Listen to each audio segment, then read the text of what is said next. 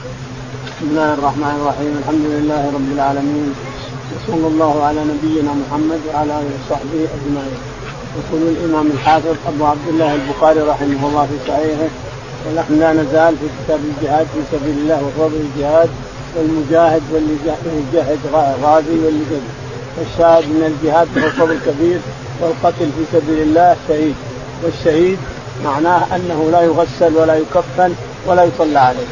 بل يدفن كما هو. يؤخذ ما عليه من الحديد ويؤخذ ما عليه من الثياب الذي غير ثيابه، ثيابه العاديه هذه يدفن فيها ولا يكفن ولا يغسل ولا يصلى عليه، هذا شهيد المعركة، شهيد اللي يقاتل لتكون كلمة الله هي العليا، أما الشهداء الباقين فهم يغسلون ويكفنون ويصلى عليهم إلى آخره. فالشهيد له فضل كبير تعالى وتقدس حتى الصلاة ما يصلى عليه، حتى التغسيل ما يغسل تعالى الله وتقدس. يبعث يوم القيامة والجرح يسيل لون الدم والريح ريح المسك إلى آخره. يقول البخاري رحمه الله باب فضل من جهز غازيا أو خلفه باب فضل من جهز غازيا أو خلف غازيا في أهله. يقول رحمه الله حدثنا أبو معمر. أبو معمر قال حدثنا عبد الوارث. عبد الوارث قال حدثنا حسين المعلم. حسين المعلم قال عن يحيى بن أبي كثير. عن يحيى بن أبي كثير الطائي قال عن أبي سلمة بن عبد عن أبي سلمة بن عبد الرحمن بن عوف قال عن بشر بن سعيد. عن بشر بن سعيد قال قال حدثني زيد بن خالد الجهني. يقول حدثني زيد بن خالد الجهني رضي الله عنه. أن النبي عليه الصلاة والسلام قال نعم. من جهز غازيا في سبيل الله فقد غزا. من جهز غازيا في سبيل الله فقد غزا. جهز الغازي يعني أعطاه زاد أعطاه الرحل أعطاه مزبدة أعطاه قربة أعطاه طعام غازي جهزته الإنسان كأنك جاهدت في سبيل الله لك أجر مثل أجره. أو خلف غازيا في أهله. يعني أنك قمت في شؤون أهله لما غاب وراح غازي وجاهد في سبيل الله قمت في شؤون أهله اللي يحتاجونه. جميع ما يحتاج أهله قمت به الإنسان. فمعناه أنك خلفت أهله بخير. خلفت أهله بخير. يعني أمنته وطماننته بحيث لا لا لا يهتم بأهله اللي وراءه. يقاتل في سبيل الله وهو مطمئن. فمن جهز غازيا فقد غزا.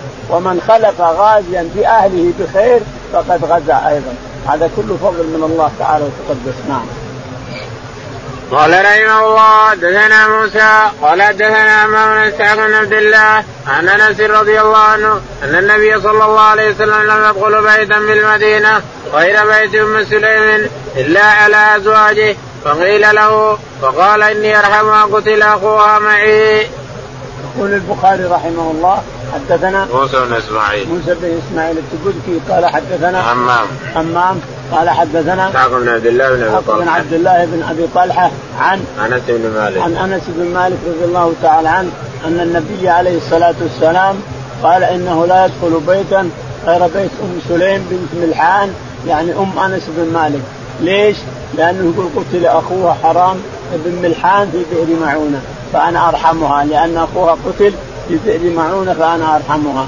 لكن يدخل على أم حرام كما مرنا في الصحيحين أنه يدخل أختها أم حرام من الحال يدخل عليها وينام عندها.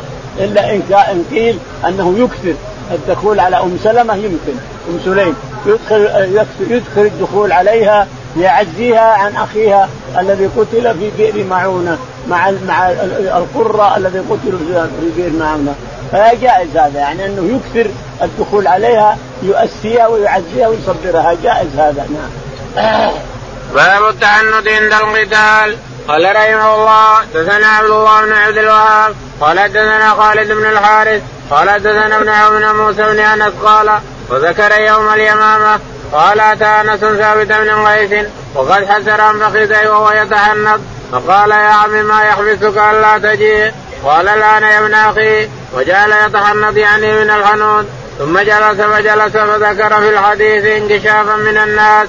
فقال هكذا وجوهنا حتى نضارب القوم.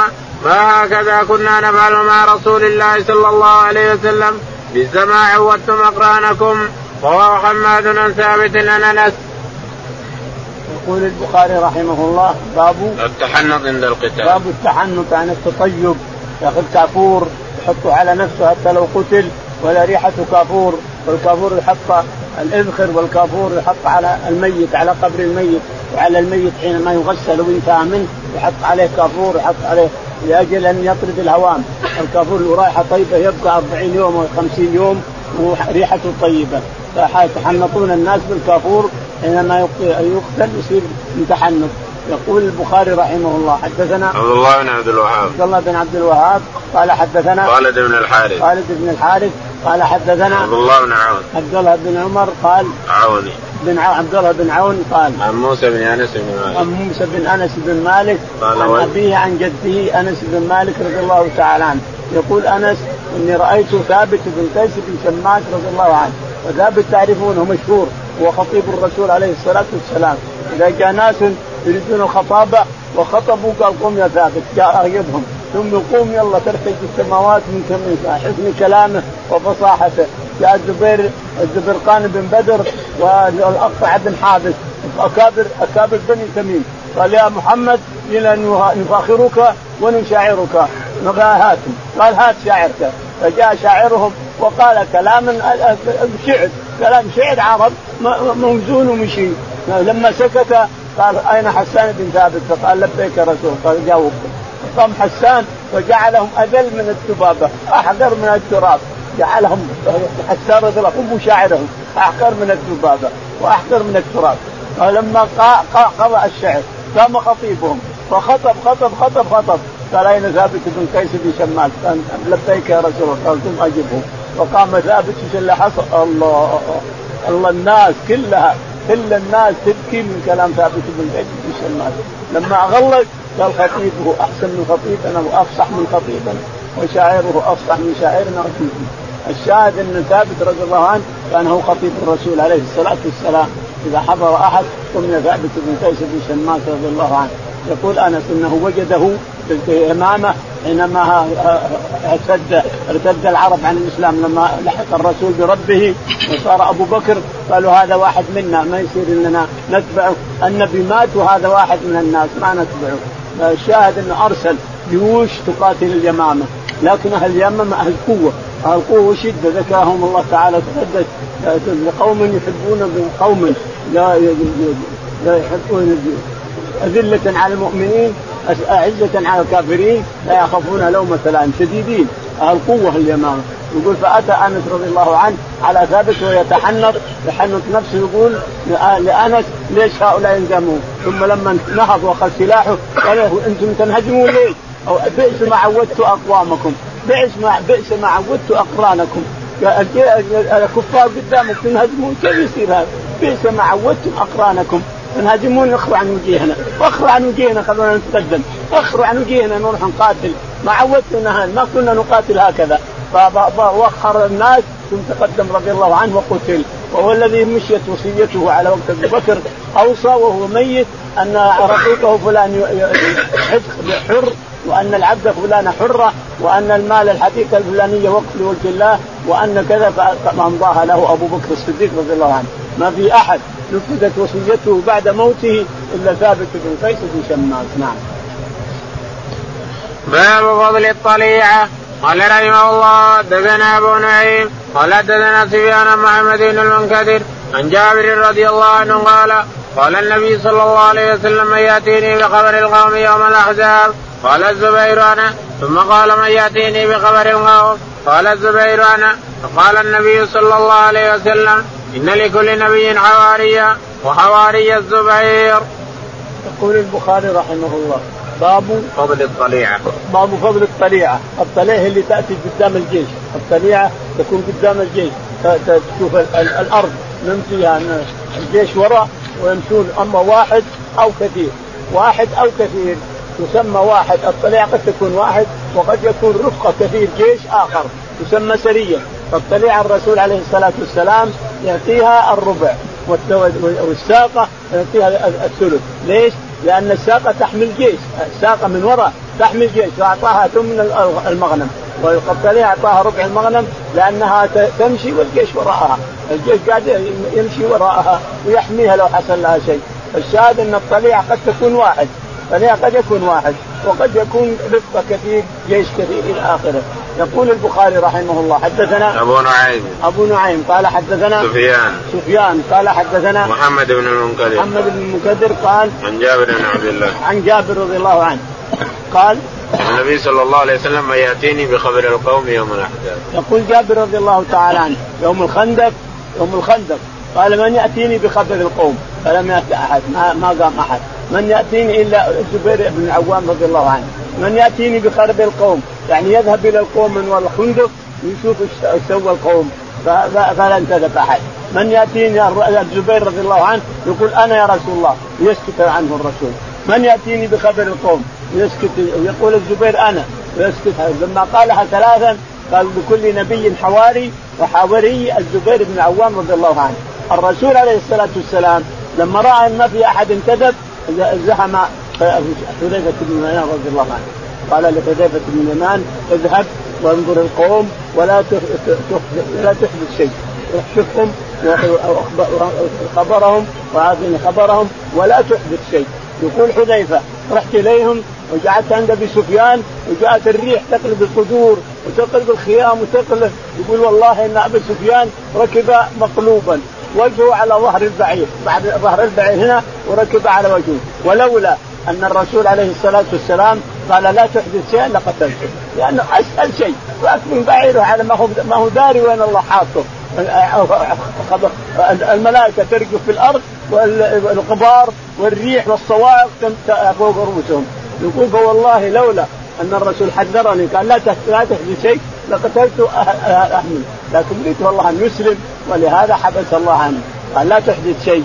لا لو قتلهم لو أراد أو شيء. لكن الله تعالى وتقدس يريد أن الرجل يسلم فلا فلا حدث شيء إلى آخره. باب هل يبعث الضليعة وحده. قال رحمه الله دثنا صدقة. قال أخبرنا ابن عينه قال دثنا ابن المنكدر أنه سمع جابر بن عبد الله رضي الله عنهما قال ندب النبي صلى الله عليه وسلم الناس قال صدق اظن يوم الخندق. فانتدب الزبير ثم ندب فانتدب الزبير ثم ندب الناس فانتدب الزبير. فقال النبي صلى الله عليه وسلم إن لكل نبي حواري وإن حواري الزبير بن العوام. يقول البخاري رحمه الله مكررا ما سبق ومؤكد. حدثنا صدقة. صدقة من الفضل. قال حدثنا سفيان بن عيينة. سفيان بن عيينة قال حدثنا محمد بن المنكدر محمد بن المنكدر عن جابر. عن جابر رضي الله تعالى عنه يقول جابر في غزوة الخندق لأنه خوف خوف من هنا من الجبال من هنا اليهود نقضوا العهد وخوف من كفار قريش إلى آخر ابي سفيان. يقول انتدب الرسول عليه الصلاة والسلام الناس من يأتينا بخبر القوم. يقول فقال الزبير بن العوام أنا يا رسول الله. فانتدبهم مرة ثانية. قال أنا يا رسول الله. قال فتاب مرة ثالثة. قال الزبير أنا يا رسول الله. فقال لكل نبي حواري وحواري الزبير بن عوام رضي الله عنه. انتدب قال انتدب حذيفة رضي الله عليه الصلاة والسلام. أين حذيفة؟ قال لبيك يا رسول الله. قال اذهب فأتنا بخبر القوم ولا تحدث شيء. ائتنا بخبر القوم ولا تحدث شيء. فذهب حذيفة وأتى القوم ورآهم وإذا الرياح تشيل القدور والخيام والأشياء وركبوا هربوا بدون بدون بدون طريقة. هربوا بدون عقل وبدون شيء. هربوا على وجوه. كل هرب على وجهه ما واحد يلتفت الثاني. من كثره الرعب والصواعق والرياح والأشياء. المهم إن الله أنزل على جنودا هزمهم بدون أحد. فاتى حذيفه واخبر الرسول عليه الصلاة والسلام بما حدث. باب سفر الاثنين قال رحمه الله دثنا أحمد بن يونس قال دثنا أبو شهاب بن خالد للحذاء عن أبي كلاب عن مالك بن الحويث رضي الله عنه قال انصرفت من عند النبي صلى الله عليه وسلم فقال لنا أنا وصاحب لي الزنا وقيما وليومكما أكبركما. يقول البخاري رحمه الله باب سفر الاثنين. يعني أن الاثنين لازم يؤذن واحد ويقيم الثاني ويصلون الجماعة. الأكبر أو الأقرأ هو اللي يصلي بهم. كما ذكر مالك بن الحويرث رضي الله عنه. مالك جلسنا عند الرسول 20 ليلة ثم قال لعلكم اشتقتم إلى أهلكم. يقول فجوزنا ومشينا. لما أردنا أن نمشي قال اذنا وليؤمكما اكبركما أو قال اقراكما إلى آخره. يقول البخاري رحمه الله حدثنا أحمد بن يونس. أحمد بن يونس قال حدثنا أبو شهاب. أبو شهاب قال حدثنا الحناط قال قال حدثنا خالد بن عبد الله الحناط خالد بن عبد الله الحناط بن عبد الله قال عن أبي قلابه عن أبي قلابه الجرمي قال عن مالك بن الحويرث. عن مالك بن الحويرث الجرمي أيضا. يقول نعم. انصرفت من عند النبي صلى الله عليه وسلم أنا وصاحبي يقول انصرفت من النبي عليه الصلاة والسلام أنا وصاحبي جلسوا عنده 20 ليلة. ثم انصرف قال لهم الرسول عليه الصلاة والسلام يؤذن لكم أحدكما وامكما أقرأكما أو قال أكبركما.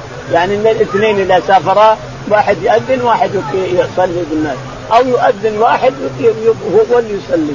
إذا كان قارئ يؤذن ويصلي بالناس ما في شيء. إذا كان هذا ما يعرف يؤذن ولا يعرف يقرأ فهذا يؤذن ويؤم الناس ويصلي بالناس. ولو كانوا اثنين يؤذنون ويصلون. نعم.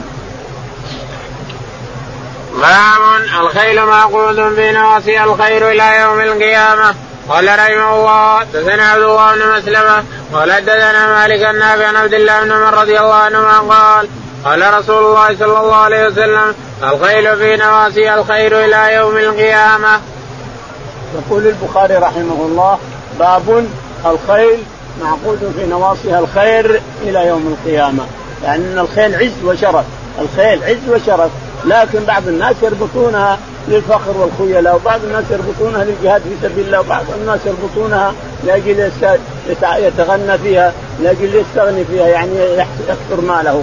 بعضهم يربطها لأجل يولدها. تلد مهرة ثم المهرة مهرة ثم المهرة مهرة كل مهرة تسوى 100 ناقة. كل مهرة تسوى 100 ناقة. معناها ان غنى وكنز له. الثاني يربطها للجهاد في سبيل الله. فهذا أكثر الناس أجر. هذا الأخير أكثر الناس أجر لأنها كل ما استنت استنت طولا أو استنت هنا أو روثت أو شربت أو مات فهي كله حسنات له. أما الثالث فهو فخر وخيلاء لا أجر له فيها إلى آخره. يقول البخاري حدثنا عبد الله بن مسلمة. عبد الله بن مسلمة قال حدثنا مالك. مالك. قال حدثنا نافع عن ابن عمر. نافع عن ابن عمر. يقول إن الرسول عليه الصلاة والسلام قال الخيل في نواصيها الخير يوم القيامة. قال رحمه الله حدثنا حفص بن عمر قال حدثنا شعبان حسين وابن أبي السفر عن الشعبي عن عروة بن الجعد عن النبي صلى الله عليه وسلم قال الخيل معقود في نواصي الخير إلى يوم القيامة. قال سليمان عن شعبان عروة بن أبي الجعد تابعه مسدد عن هشيم عن حسين عن الشعبي عن عروة بن أبي الجعد يقول البخاري رحمه الله حدثنا حفص بن عمر. حفص بن عمر بن غياث قال حدثنا شعبة. شعبة قال حدثنا حسين بن عبد الرحمن. حسين حسين المعلم. حسين بن عبد الرحمن. حسين بن عبد الرحمن قال وابن أبي السفر وابن أبي السفر سعيد. قال حدثنا الشعبي. الشعبي. قال حدثنا عروة بن أبي عروة بن عروة بن الجاد وقال في الآخر عروة بن أبي الجاد عروة الجاد الباركي قال قال قال النبي صلى الله عليه وسلم الخيل معقود في نواصي الخير لا يوم يقول عروة يقول الرسول عليه الصلاة والسلام الخيل معقود في نواصي الخير إلى يوم القيامة. عروة بن الجعد هذا شاهد لعبد الله بن عمر في حديث الخيل في نواصي الخير إلى يوم القيامة. نعم. قال رحمه الله دثنا مسدد قال دثنا يحيى عن شعبان بالتياه عن أنس بن مالك رضي الله عنه قال قال رسول الله صلى الله عليه وسلم البركة في نواصي الخيل. يقول البخاري رحمه الله حدثنا؟ مسدد. مسدد قال حدثنا؟ يحيى بن سعيد القطان. يحيى بن سعيد القطان قال حدثنا؟ أبو التياح شعبة. شعبة شعبة عن ابي التياح قال حدثنا انس بن مالك. أنس رضي الله تعالى عنه أن النبي عليه الصلاة والسلام قال نعم. قال معنى قال رسول الله صلى الله عليه وسلم البركة في نواصي الخيل البركة في نواصي الخيل يعني بالمعنى الأول الخيل معقود في نواصي الخير إلى يوم القيامة. البركة في نواصي الخيل هذه الناصية. الناصية هنا يعني أنها كلما فعلت إذا كنت تريد وجه الله والدار الآخرة في ربط هذه الفرس فأبشر بالحسنات الكثيرة. وإن كنت تريد الغنى فلك غناك الإنسان وهو أنه ينتجها ينتجها مهرة ثم مهرة يبيعها يبيعها غالية عند العرب المهرة. والثالث اللي يربطها فخرا وخيلا هذا ما له أجر بل له أجر نعوذ بالله وعليه زكاتها. عليها أن يزكيها لأنها مال أصبحت مال وتقوم كما تقوم الذي ما لها نصاب كما تقوم الحمير. حمير عنده للتجارة تقوم وتزكى بغال عنده للتجارة تقوم وتزكى كذلك الخيل التي من الفخر والخيلاء تقوم وتزكى باب الجهاد ماض مع البر والفاجر. لقول النبي صلى الله عليه وسلم الخيل معقود في نواصي الخير إلى يوم القيامة. قال رحمه الله دثنا أبو نعيم قال دثنا زكريا عامر قال دثنا عروة البارقي رضي الله عنه ان النبي صلى الله عليه وسلم قال الخيل معقود في نواسي الخير إلى يوم القيامة الاجر والمغنم. يقول البخاري رحمه الله حدثنا باب الخيل ماض مع البر والفاجر. باب الخيل الجهاد ماض. الجهاد نعم. الجهاد ماض مع كل بر أو فاجر يعني قائد الجيوش سواء كان مستقيم أو ما هو مستقيم ما عليك أنت المهم قائد جيوش وقائد الجيوش تجاهد مع الإنسان وتقاتل في سبيل الله وأنت في نيتك. أنت لك نيتك. أن تنوي الجهاد في سبيل الله وتنوي أن تقتل في سبيل الله وتنوي أن تكون كلمة الله العليا. فأنت لك نيتك الإنسان. والإمام القائد قائد الجيوش سواء كان فاسق أو بر أو فاجر ما عليك ما عليك منه ولا عليه منك أنت. إنما أنت خرجت لتقاتل في سبيل الله. فالجهاد ماض مع كل بر أو فاجر مع الفاسق ومع الفاجر ومع كل.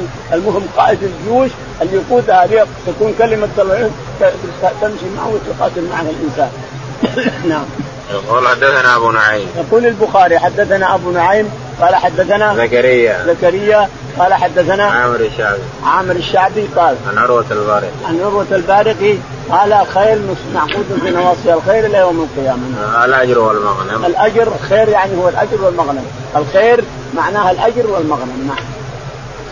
باب من اهتبس فرسا لقوله تعالى ومن رباط الخيل قال رحمه الله حدثنا حدثنا علي بن حفص قال حدثنا ابن المبارك قال حدثنا طلحة بن أبي سعيد قال سمعت سيد المقبري يحدث انه سمع أبا هريرة رضي الله عنه يقول قال النبي صلى الله عليه وسلم من اهتبس فرسا في سبيل الله إيمانا بالله وتصديقا بوعده فإن شبعه وريه وروثه وبوله في ميزانه يوم القيامة. يقول البخاري رحمه الله باب من احتبس فرسا. باب من احتبس فرسا في سبيل الله فجميع ما يحدث منها أو منه بحسنات له تعالى وتقدس الروث والماء والأكل والشرب والعرق والهجيج هنا أو هنا أو هنا أو هنا كلها حسنات لصاحبه اللي ربطها ليجاهد فيها بسبيل الله. يقول الله تعالى وأعدوا لهم ما استطعتم من قوة ومن رباط الخيل لأن الخيل كانت ترعب وترهب. كانت ترعب الكفار وترهبهم إذا جيت. أما الآن فالواجب أننا نجعل معدات. آخر معدة حربية نجعلها. بدل الخيل صارت المعدات الحربية. المعدات الهائلة الحربية نجعلها نرهب فيها عدونا اللي يريد أن يهاجم بلادنا. نجعل عدة من آخر حرب آخر آلات حربية مرهبة نجعلها عندنا بدل الخيل لأن الله أمرنا بهذا. قال أعدوا لهم ما استطعتم من قوة ومن رباط الخيل فالقوة اننا نحن نحبس قوة عندنا ونحتبسها ونجعل لنا معدات حربية لنقي شر من هجم إلينا نقاتلوه بما, بما عندنا من القوة. ولا يستطيع يهاجم بلادنا. قال حدثنا علي بن حفص. يقول البخاري حدثنا علي قال حدثنا ابن المبارك. ابن المبارك قال حدثنا طلحة بن أبي سعيد. طلحة بن أبي سعيد قال عن سعيد المقبري عن سعيد أبي سعيد المقبري قال عن أبي هريرة. عن أبي هريرة رضي الله تعالى عنه قال النبي صلى الله عليه وسلم قال من احتبس فرسا في سبيل الله إيمانا بالله وتصديقا بوعده فإن شباعه وريه وروثه وبوله في ميزان. يقول أبو هريرة رضي الله تعالى عنه إن النبي عليه الصلاة والسلام قال من احتبس فرسا في سبيل الله معدها لسبيل الله فإن جميع ما يحدث من هذه الفرس له حسنات له حسنات عند ربنا روثه وماؤه وأكله وشربه ومشيه وجريه وروحه هنا وروحه هنا وترويثه وغير كل حسنات لصاحبه إذا حبسها يريد وجه الله والدار الآخرة حبس الفرس فقاتل فيها وتكون كلمة الله هي العليا. فجميع ما يحدث من هذه الفرس له حسنات يوم القيامة. باب اسم الفرس والحمار. قال رحمه الله حدثنا محمد بن أبي بكر. قال حدثنا فضيل بن سليمان. عن أبي عازم عن عبد الله بن أبي قتادة. عن أبي رضي الله عنه أنه خرج مع النبي صلى الله عليه وسلم فتخلف ابو قتادة مع بعض اصحابه محرمون وهو غير محرم. فرأوا حمارا وحشيا قبل ان يراه فلما راوه تركوه فلما راه ابو قتاده ركب فرسا له يقال له الجراده فسالهم ان ينالوا صوت فابوا فتناوله فحمل فعقره ثم اكل فاكلوا فقدموا فلما ادركوا قال هل معكم من شيء؟ قال معنا رجله فاخذ النبي صلى الله عليه وسلم فاكلها. يقول البخاري رحمه الله باب اسم الفرس والحمار. باب اسم الفرس والحمار، ذكر الفرس والحمار في الأحاديث.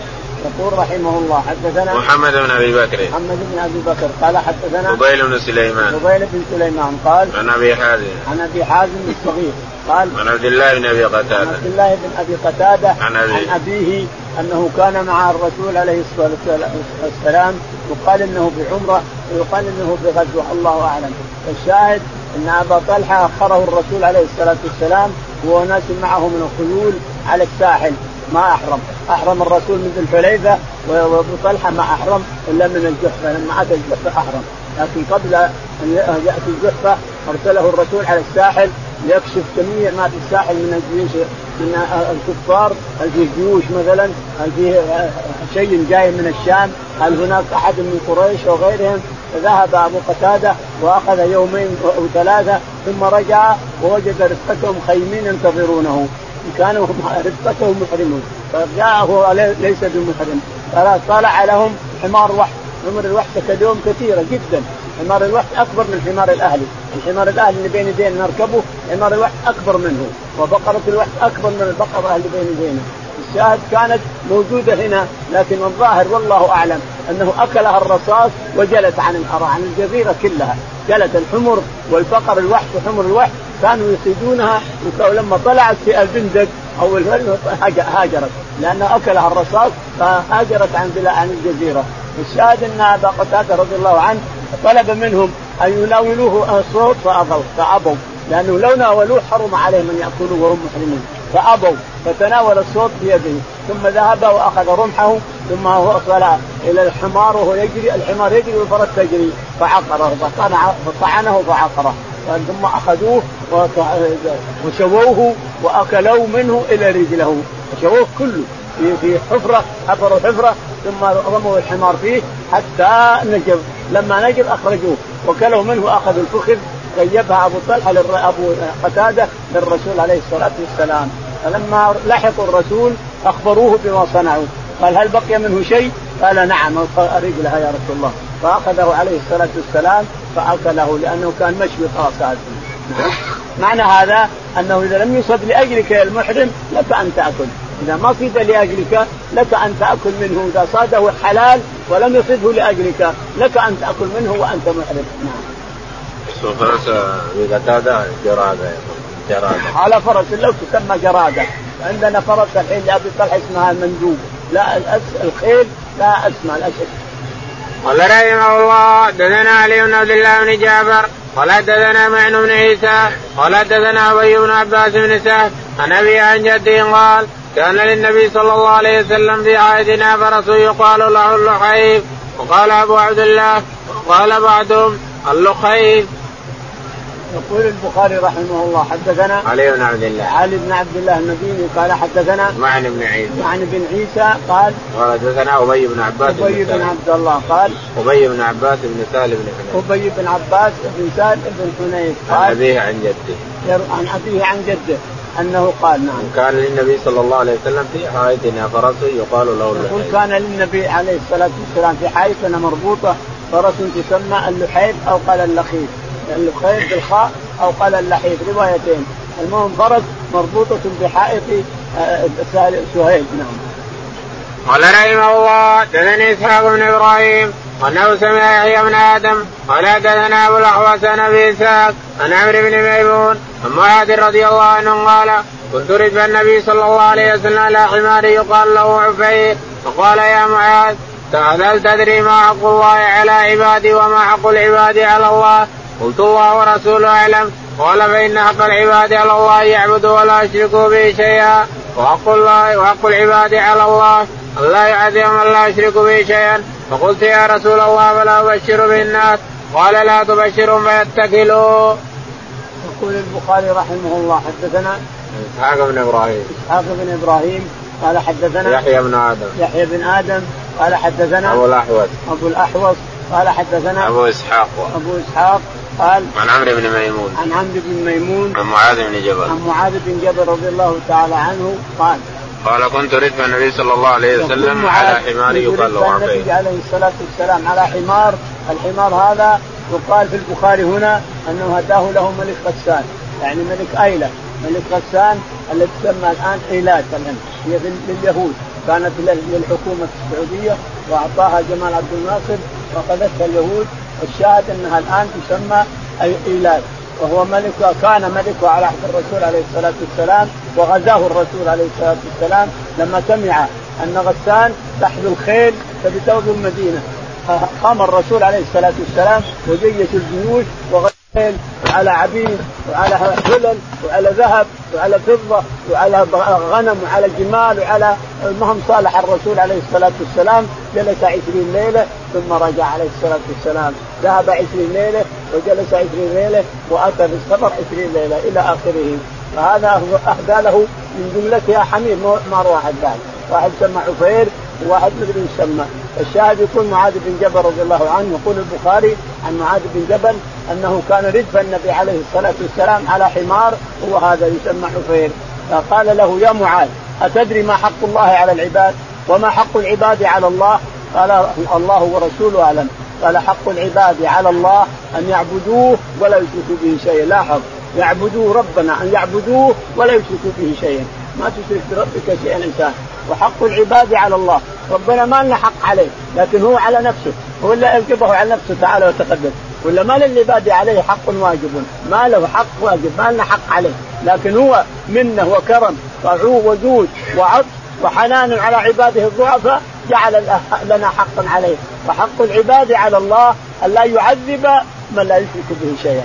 هذاك حق الله على العباد أن يعبدوه ولا يشركوا به شيئا وهذا حق العباد على الله أن لا يعذب من, من مات لا يشرك بالله شيئا. فقلت يا رسول الله قالوا بشر الناس قال لا تبشرهم فيتكلوا. معاذ رضي الله عنه يقول أخبر بها عند موته تأثما. تأثم يعني لا لا يكون كتم العلم. من لا من كتم علما يعلمه الجمه الله بلجام من النار. يقول خوف من أن يكون كتمت علما فأنا أخبرت بهذا الحديث عند موته. معاذ أخبر بهذا الحديث عند موته رضي الله عنه وأرضاه. تاثما يعني من خروج من الإثم لئلا يقال لئلا يطالب بأنه كتم العلم. من كتم علما يعلمه فالجمه الله بلجام من النار. إلى آخره. نعم. قال رحمه الله حدثنا محمد بن بشار قال حدثنا غندر قال حدثنا شعبة قال سمعت عن قتادة عن قتادة عن أنس بن مالك رضي الله عنه قال قال كان فزع بالمدينة فاستعار النبي صلى الله عليه وسلم فرسل له يقال له مندوب فقال ما رأينا من فزع وإن وجدناه لبحرا. يقول البخاري رحمه الله حدثنا محمد بن بشار محمد بن بشار قال حدثنا محمد بن جعفر محمد بن جعفر قال؟ قال حدثنا شعبة. قال حدثنا شعبة. قال عن قتادة عن أنس عن قتادة عن أنس بن مالك رضي الله تعالى عنه أنه قال نعم. كان فزع بالمدينة فاستعار النبي صلى الله عليه وسلم فرسل لنا يقال كان, كان فزع في المدينة. سمعوا صوت في الليل. في وسط الليل ففزع الناس وخرج الناس من بيوتهم وركب الرسول عليه الصلاة والسلام كما مرنا بالأمس. فرس فرس أبي طلحة وتسمى مندوب المندوب أو مندوب. يسمى المندوب. ركبها حردون بدون بدون معركة بدون وقاية. فركب عليه الصلاة والسلام وطاف بالمدينة كل المدينة طاف بها ثم رجع إلى القوم وقال لن تراعوا لن تراعوا لن تراعوا لن تراعوا وإن وجدناه لبحرا. يقول أنس كان الفرس هذا ما يمشي يمشي قليل قليل قليل قليل يمشي كان يقرب خطاه إلى مشى يقرب خطواته ولا يروح ولا يجري ولا شيء. يقول لما ركبه الرسول عليه الصلاة والسلام أخبرهم أنه كان بحرا صار يجري جريان ما يطير طيران لا شك. يقول الرسول وإن وجدنا الفرس إلا بحرا. يعني يسير ما يلحق ما تلحقه الخيل. بعدما ركبه الرسول صار يسير ما تلحقه الخيل. باب ما أنا قول معاذ بن جبل قول الرسول عليه الصلاة والسلام لا تخبر الناس فيتكلوا معاذ أخبر. ليش؟ قلنا إنه خشية من الإثم. ولا الرسول نعم قال لا تخبر الناس فيتكلوا قال لا يخبر الناس قال لا لا تخبرهم فيتكلوا ليش يخبر معاذ؟ يقول يقول إنه هروبا من الإثم لئلا يأثم نعم باب ما يذكر من شؤم الفرس. قال رحمه الله دثنا أبو اليمان قال أخبرنا شعيب بن الزهري قال أخبرني سالم بن عبد الله عن عبد الله بن عمر رضي الله عنه قال سمعت النبي صلى الله عليه وسلم يقول إنما الشؤم في ثلاثة في الفرس والمرأة والدار.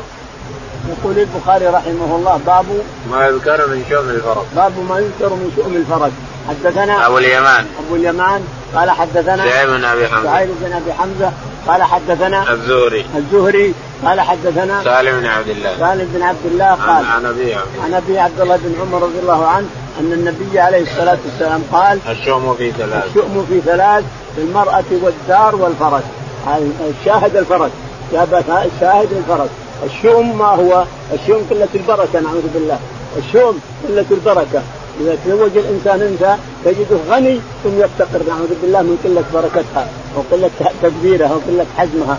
وكذلك الفرس لو اشترى فرسه وهو غني تجده يفتقر بإذن الله شؤم عليه وتصير فقر عليه نعوذ بالله. وكذلك الدار تسكن هذه الدار الانسان وأنت غني وفرحان عيالك كثيرين ومبسوط يوم تسكن هذا البيت بإذن الله العيال يذهبون يموتون والمال يذهب وكل شيء هذا كله من الشؤم يعني قلة البركة.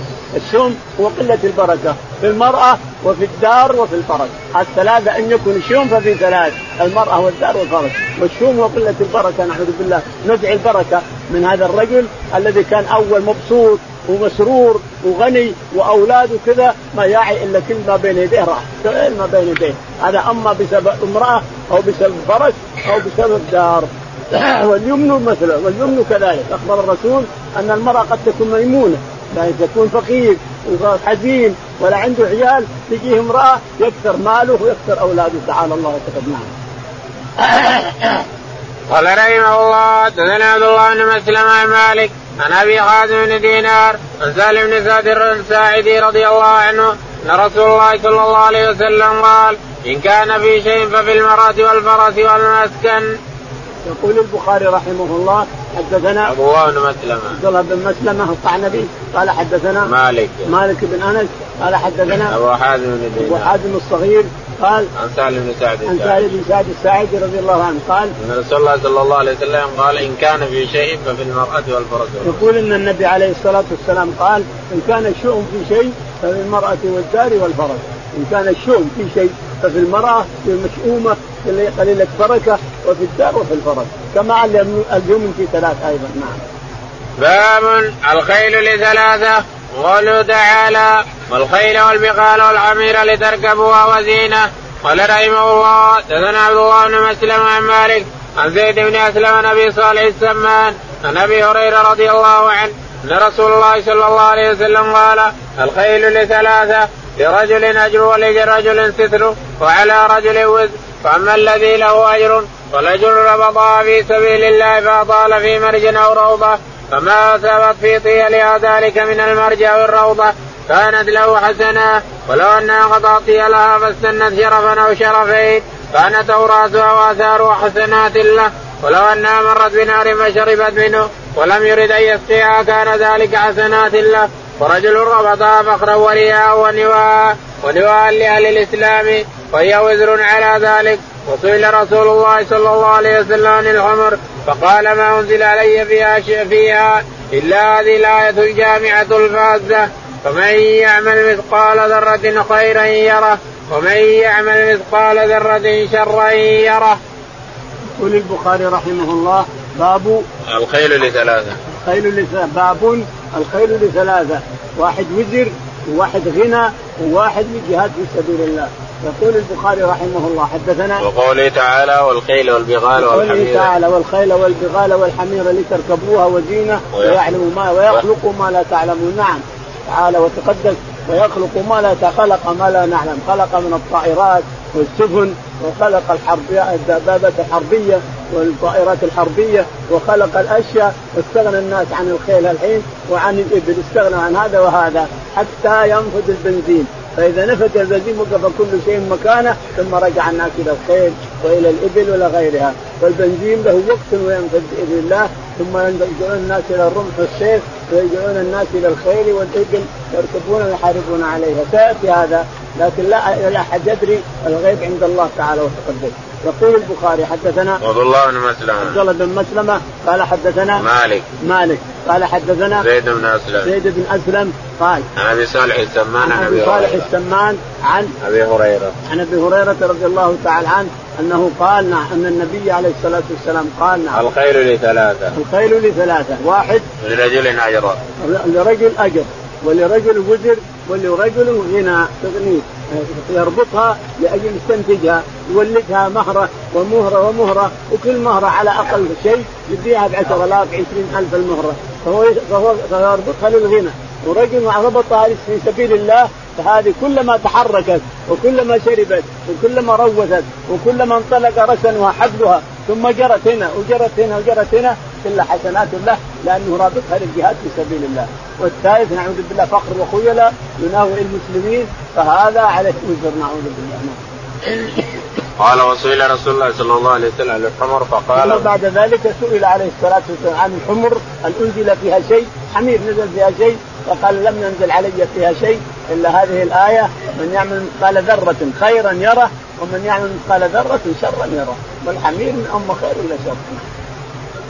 باب من ضرب دابة غيره في الغد قال رحمه الله حدثنا مسلم قال حدثنا أبو عقيل قال حدثنا أبو المتوكل الناجي قال أتيت جابر بن عبد الله الأنصاري رضي الله عنه فقلت له حدثني بما سمعت من رسول الله صلى الله عليه وسلم قال سافرت معه في بعد أسفاره قال أبو عقيل لا أدري غزوة أو عمرة فلما أقبلنا قال النبي صلى الله عليه وسلم من أحب أن يتعجل إلى أهله فليعجل.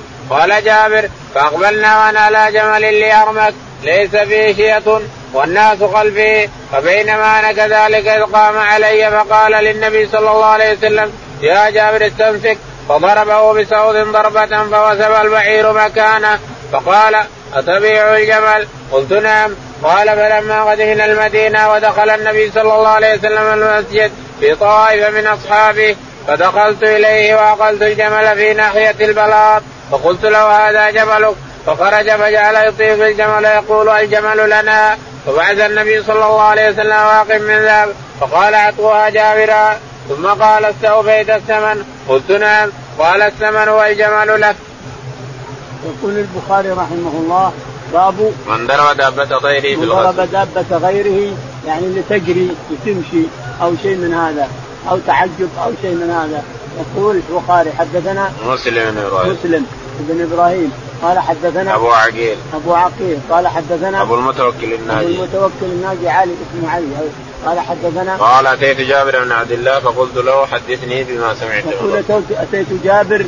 الناس يرحلون إلى الصحابة رضي الله عنهم لأنهم كانوا هم مصدر الأحاديث عن النبي عليه الصلاة والسلام. فجابر تأخرت وفاته مات وله 74 سنة. الشاهد أن الناس كانوا يعنون لجابر ولأنس ولمن تأخرت.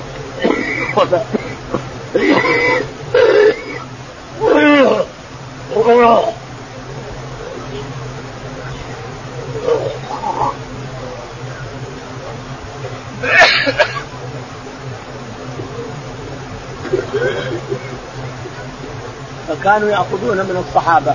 الناس صار الصحابة رضي الله عنهم أقمار ونجوم للناس. يسألونهم أن يحدثوهم فيحدثوهم يقول أبو علي المتوكل فجاء إلى جابر وقال حدثني عن رسول الله عليه الصلاة والسلام. قال كنت معه في غزوة. غزوة يقال إنها تبوك. يقول وكنت على جمل. وكان الجمل أحيانا يصير زين وأحيانا يصير شيء لكن أخيرا انقطع. لما انقطع وصل للرسول عليه الصلاة والسلام بالليل قال من هذا؟ قلت جابر. قال ما بالك؟ قال الجمل انقطع. قال اعطني عصا. القبيل نعم. أعطاه إياه ضربه لما ضربه صار طيران وسبق الجيش. قال تبيعنيه؟ قال يا رسول الله هو لك. قال لا بعني. فشراه بأربع واق أو بأوقية أو شيء من هذا. وهو اشترط جابر رضي الله عنه عملانه إلى المدينة. مرنا هذا الحديث يجي عشر مرات. لما وصل إلى المدينة جاء جابر بالجمل وسلمه إلى الرسول عليه الصلاة والسلام. فلما أتى قال لبلال أعطه أربع أواق. أعطاه أربع أواق. ثم بعد ذلك قال الحقه واعطه جمله. فاعطاه الجمل واعطاه الثمن. قال خذ جملك وخذ ثمنك يا جابر. واخبرنا أخبرناكم عن السر في هذا. أنه يخبر جابر أن الله أشترى من أبيه نفسه وعوضه الجنة. الثمن الجنة والروح والروح هي المزمن إلى آخره. نعم. باب الركوب على الدابة الصعبة والفحولة من الخيل. وقال راشد بن سعد كان السلف يستحبون الفحول لأنها أجرى وأجسر قال رحمه الله حدثنا أحمد بن محمد قال أخبرنا عبد الله قال أخبرنا شعبة عن قتادة أنه قال سمعت أنس بن مالك رضي الله عنه قال كان بالمدينة فزع فاستعار النبي صلى الله عليه وسلم فرسا لأبي طلحة يقال له مندوب فركبه وقال ما رأينا من فزع وإن وجدناه لبحرا. يقول البخاري رحمه الله باب الركوب على الدابة الصعبة. باب الركوب على الدابة الصعبة. قال حدثنا والفحولة من الخيل. ويحب الفحولة والركوب الفحولة من الخيل يعني الحصن الحصان أجرى من الفرس. الأنثى قد لا تكون تجري وقد تكون لا تجسر على الجري الحصان يجري إذا قدمت تقدم وإذا أخرت تأخر وإذا حملت على ناس حمل وإذا ذهبت إلى كذا الحصان أجرى وأكثر حملان يتحمل الحصان الذكر يتحمل بإذن الله ويعلم ويتعلم الجري والكر والفر يكر ويفر يكر يفر. لو يجيك واحد مثلا بارز على الخيل ومعك حصان ومتعلم هي نصرك بإذن الله حصانك صار يعينك على قتل الرجل. أما إذا كانت فرس أو كان حصان غير معلم ما تستفيد شيء. نعم حدثنا؟ قال حدثنا أحمد بن محمد. حدثنا أحمد بن محمد. قال حدثنا عبد الله بن مبارك. عبد الله بن المبارك قال قال أخبرنا الشعبه قال حدثني شعبة. قال عن قتادة عن أنس بن مالك. عن قتادة عن أنس بن مالك رضي الله عنه أن النبي عليه الصلاة والسلام قال نعم. قال كان بالمدينة فزاهم فاستعار النبي صلى الله عليه وسلم فرسل لابي طلحة وقالوا له مندوب يقول أنس رضي الله عنه قال بالمدينة فسع. سمعوا صوت بالليل ولا يدرون وش الصوت اللي جاب. ففزع الناس كلهم خرجوا من بيوتهم. وخرج الرسول عليه الصلاة والسلام وركب فرسا لأبي طلحة عري ما ينفوق شيء. ثم طاف المدينة كلها ثم رجع واستقبل الناس قال لن تراعوا لن تراعوا وإن وجدنا الفرس إلا بحرا. يعني كانت أول ما تمشي قليل قليل والآن صارت بحر إلى اخره. باب صيام الفرس. قال رحمه الله دثنا عبيد بن إسماعيل عن أبي أسامة عن عبيد الله النافع عن ابن عمر رضي الله عنهما أن رسول الله صلى الله عليه وسلم جعل للفرس سهمين ولصاحبه سهما وقال مالك يسهم للخيل والبراذين منها بقوله تعالى والخيل والبقال والحمير لتركبوها ولا يسهم لأكثر من فرس. يقول البخاري رحمه الله حدثنا باب سهام الفرس. باب سهام الفرس. حدثنا عبيد بن إسماعيل. عبيد بن إسماعيل حميد. عبيد عبيد. عبيد بن إسماعيل. قال حدثنا أبو أسامة. أبو أسامة قال عن عبيد الله بن عمر. عن عبيد الله قال حدثنا نافع عن ابن عمر. نافع عن ابن عمر قال أن رسول الله صلى الله عليه وسلم جعل للفرس سهمين ولصاحبه سهم. أن الرسول عليه الصلاة والسلام جعل للفرس سهمين وللفارس سهم. يعني اللي معه فرس يعطى ثلاث أسهم من من القسمه إذا جاء جاءت الأموال وقسمت الأموال كان اللي معه الفرس له سهم سهمين له سهم وللفرس سهمين كان المقداد والزبير بن عوام معهم خيل في بدر فأسهم لهم وكذلك في حنين وكذلك في غيره لهم على فرس فرس أعطاهم على ثلاث أسهم النبي عليه الصلاة والسلام ففرس له سهمان وصاحبه له سهم ثلاث أسهم نعم. وقال مالك يسهم للخيل والبراذين. وقال مالك يسهم للخيل والبراذين والبغال وغيرها الإمام أحمد يقول لا ما يسمى إلا الخيل لأن اللي تقاتل الخيل أما البرزون فهو يحمل العبد يحمل العبد وكذلك البغل كذلك الحمار يحمل العبد فلا يسمى لهم حتى لو ذكروا ذكرهم الله والخيل والبغار والحمير لتركبوها وزينة. نركبها نعم لكن قتال ما يقاتل إلا على الخيل نعم. آه، ولا يسمى لأكثر من فرس يقول ولا يسمى لأكثر من فرسين ما هو فرس لأن النبي عليه الصلاة والسلام اسهم لفرسين وعندك في أول الكلام يسهم للفارس ولفرسه سهمين.